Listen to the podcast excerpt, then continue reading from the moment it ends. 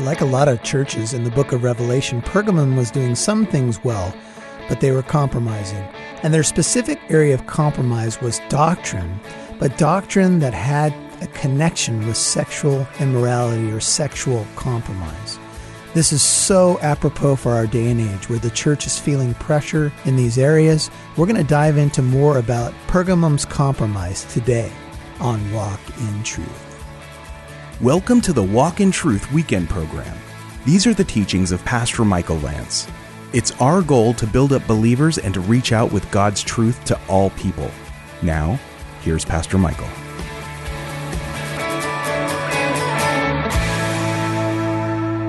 Jesus says to this church, chapter 2, verse 13, I know where you dwell, where Satan's throne is. And you hold fast my name and did not deny my faith even in the days of Antipas, my witness or my martus, we'll talk about him in a second, my faithful one who was killed among you where Satan dwells. Now, if you read commentaries on the book of Revelation, there's all kinds of conjecture about the throne of Satan. What does this mean? Does, did Satan literally set up shop here? Is this where he dwells? Does he dwell in Pergamum or modern uh, Turkey? What does this mean?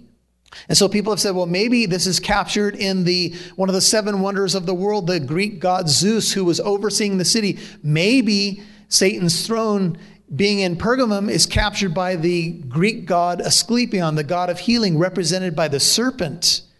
And others would say, no, maybe Satan's throne is in Pergamum because that's where all the emperor worship is going on and all this idolatry. But maybe it's a combination of everything that was happening in Pergamum. Amen? Maybe it's the fact that Satan had indeed set up shop in that neighborhood. And, you know, sometimes we, we hear people say, you know, I don't live in a very good neighborhood. Well, try living in Pergamum. Try living in a place where Jesus says, you live where Satan dwells. Some of you may think that that's your neighborhood. I don't know. Maybe you think Lucifer is your next door neighbor. I don't know. but this church was facing a place that we would call spiritually, extremely spiritually dark. Satan was in the hood. This was not a good place to live. This was a bad part of town.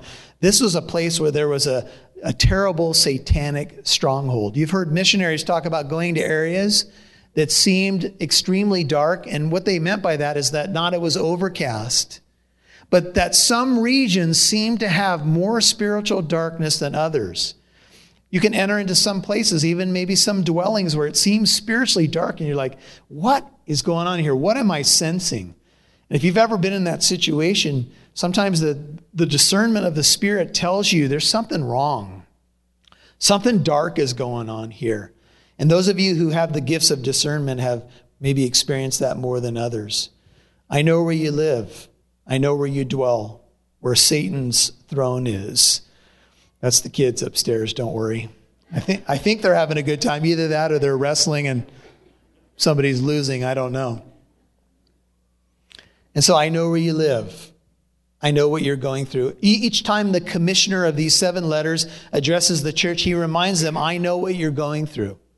I know where you live. I know the spiritual darkness that you are facing. I know the struggles that you have. I know where you reside geographically, and I know what's going on there spiritually as well, and that's good news. And he commends them. Often in these letters, we see a commendation, something good. You hold fast my name. Jesus is serious about his name. He says, You don't deny my faith, or you did not deny my faith. Even in the days of Antipas, Antipas may have been the pastor at Pergamum. And the pastor at Pergamum was killed, probably for preaching the gospel in the city probably for telling people that idols that are represented in this city are false, they're lies of the devil, and Antipas paid the ultimate price. And the church then had to try to continue and go on and deal with you know the fallout of losing probably at least if he wasn't the pastor he was some sort of major spiritual leader at Pergamum and he was killed and you could imagine the aftermath of that church trying to navigate their way after someone in leadership was killed. We don't know a lot about Antipas, but some believe his name means against all. He was probably one of the leaders at the Church of Pergamum. He is uh, named in a third century inscription discovered at Pergamum. He's also m- mentioned by the church father Tertullian. And he's called my witness, my faithful one. Titles given to Jesus in chapter 1, verse 5 are applied to Antipas. This is how the Lord described him. He's my witness, he's my faithful one. Do you ever wonder how the Lord would describe you? Do you ever wonder what he might tell the angels in heaven about you? Well, sometimes we can automatically think of negative things, right? Most of us, our minds go there. Oh, I know what he's saying about me. and it's not good.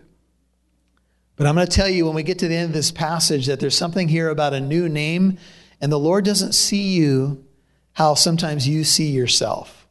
We see the negative in us, but the Lord sees who you are in Christ and who you will be. Amen. As you come to full maturity in Him.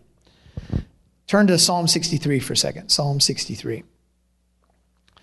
As David writes his psalm, he, he writes a lot of his psalms in times of struggle and even crying out for the Lord to meet him in spiritually dry places. I'm sure that the church at Pergamum would need encouragement like this, and maybe you do tonight. Psalm 63, verse 1. O God, thou art my God. I shall seek thee earnestly. My soul thirsts for thee. My flesh yearns for thee in a dry and weary land where there is no water. Psalm 63 2. Thus I have beheld thee in the sanctuary to see thy power and thy glory. Because thy loving kindness is better than life, my lips will praise thee. So I will bless thee as long as I live. I will lift up my hands in thy name. My soul is satisfied as with marrow and fatness and my mouth offers praises with joyful lips. When I remember thee on my bed, I meditate on thee in the night watches, for thou hast been my help. And in the shadow of thy wings I will sing for joy. My soul clings to thee, thy right hand upholds me. But those who seek my life to destroy it will go into the depths of the earth. They will be delivered over to the power of the sword. They will be a prey for foxes. But the king will rejoice in God. Everyone who swears by him will glory, for the mouths of those who speak lies will be stopped. We tend in our lives, Revelation 2, if you go back there, to focus on what's temporal. And we ask questions like this, I'm sure you do. Would I be willing to die for my faith? Would I be willing to make the ultimate stand for Christ? I live in America. My persecution is not too bad, if at all. Maybe you get a little persecution at work, maybe a little bit at home, maybe a little bit from a family member, but these churches were facing some serious stuff. And it's very contemporary, at least to those who are living in tough areas where Satan's throne seems to be set up. Verse 14 of Revelation 2. After he commends them, I told you in most of these letters, there's something that he criticizes them for. And here's what he says he says, I have a few things against you, verse 14, chapter 2, because you have there some who hold the teaching of Balaam, who kept teaching Balak to put a stumbling block, that is, some sort of trap or snare or impediment, before the sons of Israel, to eat things sacrificed to idols and to commit acts of immorality. Now, this man this, this idea of Balaam comes up three times in the New Testament. Write it down. 2 Peter 2.15, Jude 1, verse 11, and Revelation 2.14. And this man Balaam comes up. What do we know about Balaam? Well, his story is recorded in Numbers chapters 22, 23, and 24. And I'll give you some little snippets of it, but I want to show you something in 2 Peter. So just a few pages back, 2 Peter, he brings this up in the context of false teachers. Here's what he says. 2 Peter 2, look at verse 12. 2 Peter 2, 12. But these, the context is false teachers are like unreasoning animals. 2 Peter 2, 12.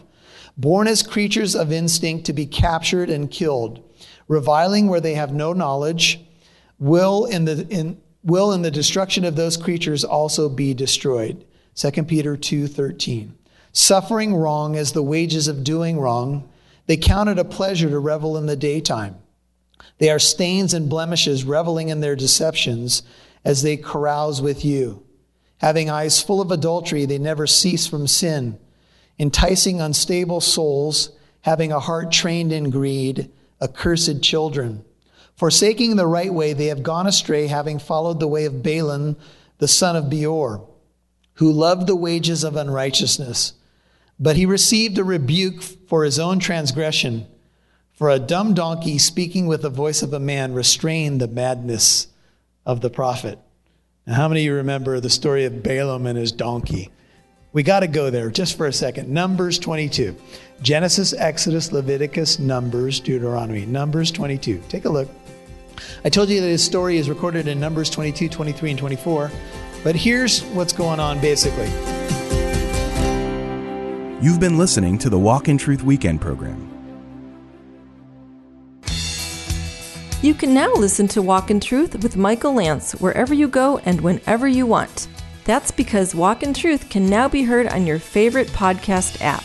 Apps like iPodcast, Spotify, Stitcher, iHeartRadio, Google Play, and much more.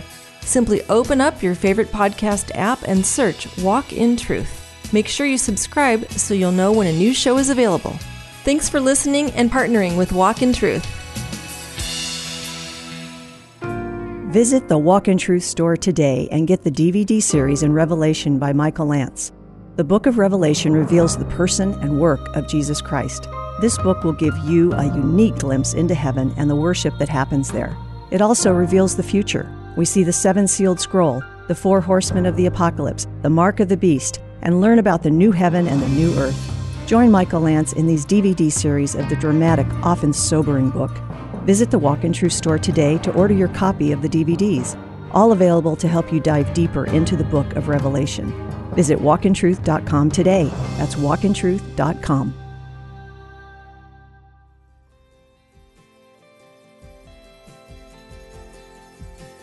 Remember, you can listen to today's program and previous ones whenever you want on our website, walkintruth.com. That's walkintruth.com.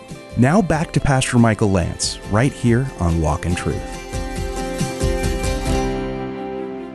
Forsaking the right way, they have gone astray, having followed the way of Balaam, the son of Beor, who loved the wages of unrighteousness. But he received a rebuke for his own transgression. For a dumb donkey speaking with the voice of a man restrained the madness of the prophet. Now, how many of you remember the story of Balaam and his donkey? We got to go there just for a second. Numbers 22.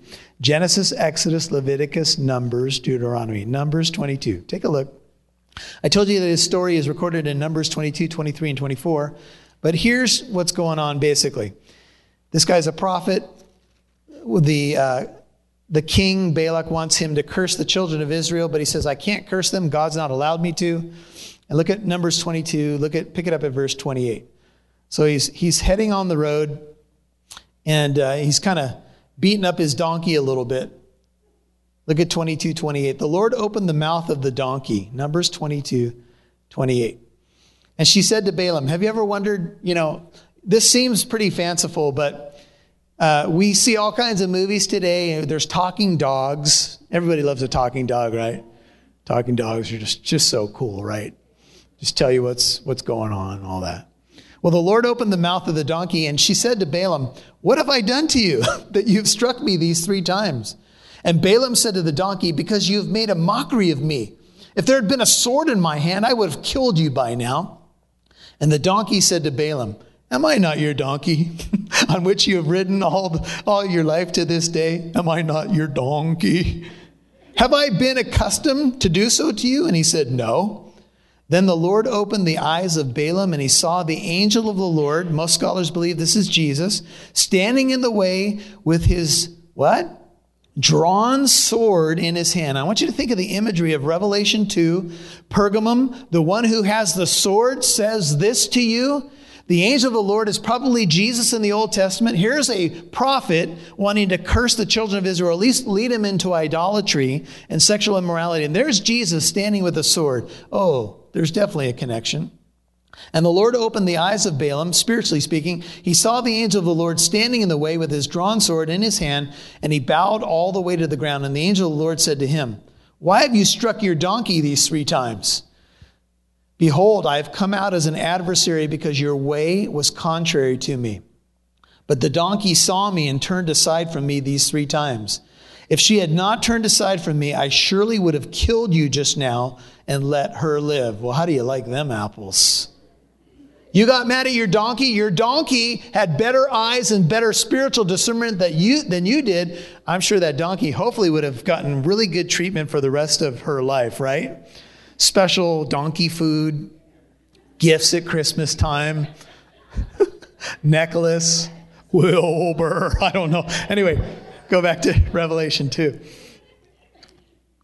Sometimes we're going the wrong way, and the Lord confronts us with a sword. He says something like this You better get on the right road because what you've been doing is blinding you. And your donkey saw me and you didn't. And you'd be dead if it wasn't for your donkey. wow. I wonder what Balaam thought after that encounter. Thus you also, Revelation 2:15, have some in the same way, and there seems to be a connection between the teaching of Balaam and the teaching of the Nicolaitans, which in chapter 2, verse 6, the Lord said he hated the deeds of the Nicolaitans. In chapter 2, verse 15, he says, I hate the teaching of the Nicolaitans. What was Balaam doing? Balaam got Moabite women, if you read on in Numbers 24, and we won't go there tonight. He got Moabite women to entice the men of Israel to get them to commit sexual immorality in the pagan practices of the Moabites to get them off track, to get them involved in pagan rites and festivals so that they would turn away from the Lord. And in essence, the prophet said something like this, and he was probably a false prophet, but he said something like this I can't curse them, but here's what you can do to mess them up. I want you to apply this to your own life as a Christian. The devil can't touch you. You are protected by the power of God. Your salvation is reserved in heaven for you. But if the devil can get you to mess with the Moabites, if you know what I'm saying, and get you to compromise your faith and your walk, he can get you another way. He dangles the carrot. This is interesting. In Genesis 19, do you know where the Moabites came from? It was Lot after Sodom and Gomorrah was destroyed, his wife's killed in the, in the uh, vengeance of God. And he goes and he's probably in the caves near Qumran, by the way. This is Genesis 19. He probably is set up shop there, and it's, it's just his two daughters are with him, and they get dad to drink wine. And they get him drunk, and dad ends up being with the daughters, incest. And one of the kids that's born is named Moab. And the, if you look at Genesis 19, the story of Lot is all about the story of compromise. And he compromises. His daughters got him drunk, and that's why this ended up happening. But he didn't have to keep drinking, did he? But his daughters gave him more and more and more, and they were with him. And they, they were probably with him because they may have thought, we're the only ones left on the planet. God just destroyed everything. We're the, we're the only survivors, so we have to be with our Father so that there can be other humans born. That's giving them the benefit of the doubt, the way benefit of the doubt, by the way. But this is what happens Lot compromises, and the compromise continues wave after wave, all the way up, even till the days of Pergamum. At least there's a, a connection there. Compromise in our life always ripples out, doesn't it? In one way or the other. And so we bite on the carrot and we think, oh, well, maybe this is no big deal, or I can do this, I can play with fire. But the book of Proverbs says if a man plays with fire, he's going to be what? Burned. You can't take fire to your chest and not be burned. And so the teaching of the Nicolaitans and the deeds of the Nicolaitans are captured um, along with this idea of the teaching of Balaam. It's probably all the same thing. And here's what it was it's no big deal if you're a little lax on the sexual part as a Christian. It's not a big. The culture. Look, you live in Pergamum. I mean, look what's going on in the temples, man. People are, they're doing this, they're doing that. I mean, it's just the way of the culture. Chill out. Lax a little bit on the sexual ethic stuff. As a Christian, you, do you really need to be pure until you're married? I mean, doesn't that seem a little bit over the top? I don't know. That's what my Bible says, but, uh, you know, but the culture is saying lax a little bit. Do we really have to be so tight on our definition of immorality? Do we have to be so tight on our definition of marriage? And so this has been the age old problem. This is what the enemy says. He says, "Oh, we can we can chill a little bit. You know, the Nicolaitans, they still say they're Christians. They just have a different approach, a different teaching. It'll be fine, it'll be good." But you know what? Compromises are never fine and they're never good. And I'm sure that this room, if I called you all up one by one and I would say, How did your compromise work out? Go ahead. I'm sure we'd have a lot of stories. Because it's little compromises that usually end up in big falls. And this church was facing it, man. And Jesus was saying, Look, you're doing some good things, but there are other things that I'm not liking and this is the idea of this teaching that was going, going around, and it's captured in a word that scholars throw around called antinomianism. When we did the introduction to the book of Colossians, I told you about antinomianism. Uh, nomos is the Greek word for law. Anti means against. The antinomians were against the law. They said we shouldn't have any law. So there's been modern cults in the last 50 to 100 years that have been exposed and when the doors are open to these modern cults, you know what's happening behind closed doors? Sexual sin, usually from the top down. Usually, some weird charismatic cult leader that says other men's wives belong to him. Do you know Joseph Smith did that in Mormonism? Joseph Smith said that the wives of other men who were part of early Mormonism he could have his way with them or actually steal them away and marry them for himself. I think at one point he had 38 wives. And then there's the Children of God movement or the David Koresh movement. When David Koresh and that cult was exposed, he was stealing other men's wives. And he was saying, She's mine tonight, and you're going to do what I said because I'm the leader. Oh, oh, by the way, I'm Jesus Christ. I'm not sure if you knew that. No, David Koresh, you're not. And so, as time has gone by, people under religious banners start saying stuff like this oh, well, the, the sexual ethics have changed. You got to get with the, the new ways of the culture, man. I mean, you guys, let's get real tonight. This is pounding at our doorstep. Many major denominations have thrown in the towel. They've thrown it in. And a lot of these major denominations stopped believing in the virgin birth and in the inspiration of Scripture. And now they're throwing in the stuff on sexual ethics and marriage, and it's, it's going. In conservative churches, and I'm not sure we should be called conservative, we should just be called biblical. Amen? Are becoming more rare.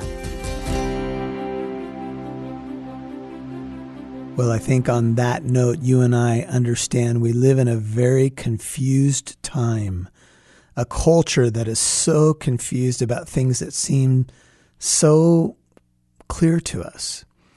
And, you know, because so many folks are confused and the church seems to be compromising on a lot of these issues, it's all the more reason for you and I to stand, to stand firm on the truths of the gospel as the apostle Paul did in his day, as Jesus did in his day. You know, every generation of the church has to take a stand. And we want to do it. We want to share the good news of the hope that we have with gentleness and respect. Well, hey, I'm Pastor Michael Lance, and I am so glad that you are listening to Walk in Truth in this new exciting series in Revelation. Now, remember, we have Walk in Truth online. We have a store with lots of resources to help you and your walk and even a friend, if you want to get some resources for them, dive deeper into the Bible and the book of Revelation. Click on the store tab when you visit walkintruth.com. Walk in Truth is the audio ministry of Living Truth Christian Fellowship in Corona, California. And it is our goal to reach out with God's truth to all people. God has given us this incredible medium of radio and podcasting to break down God's truth, dissect it verse by verse, and apply it to today's issues, trends, culture, and of course to our own walks with Jesus Christ. Now, keep on listening to this station, and whenever you like, you can subscribe to listen to Walk in Truth on your favorite podcast app. We're on Stitcher, Spotify, iPodcast, iHeartRadio, Google Play, and many, many more. It's an exciting, uh, another way to get the truth out and get it into people's hands. Now, come back on Friday because we're going to conclude the teaching in Revelation 2 on Pergamum's compromise and learn how we can avoid compromise and anchor our lives in the truth for the glory of God and the good of those around us. Until then, tell a friend what you're hearing on this station, invite them to listen, and may God bless you. We'll see you. Thanks for listening to Walk in Truth, encouraging you to reach out with God's truth to all people.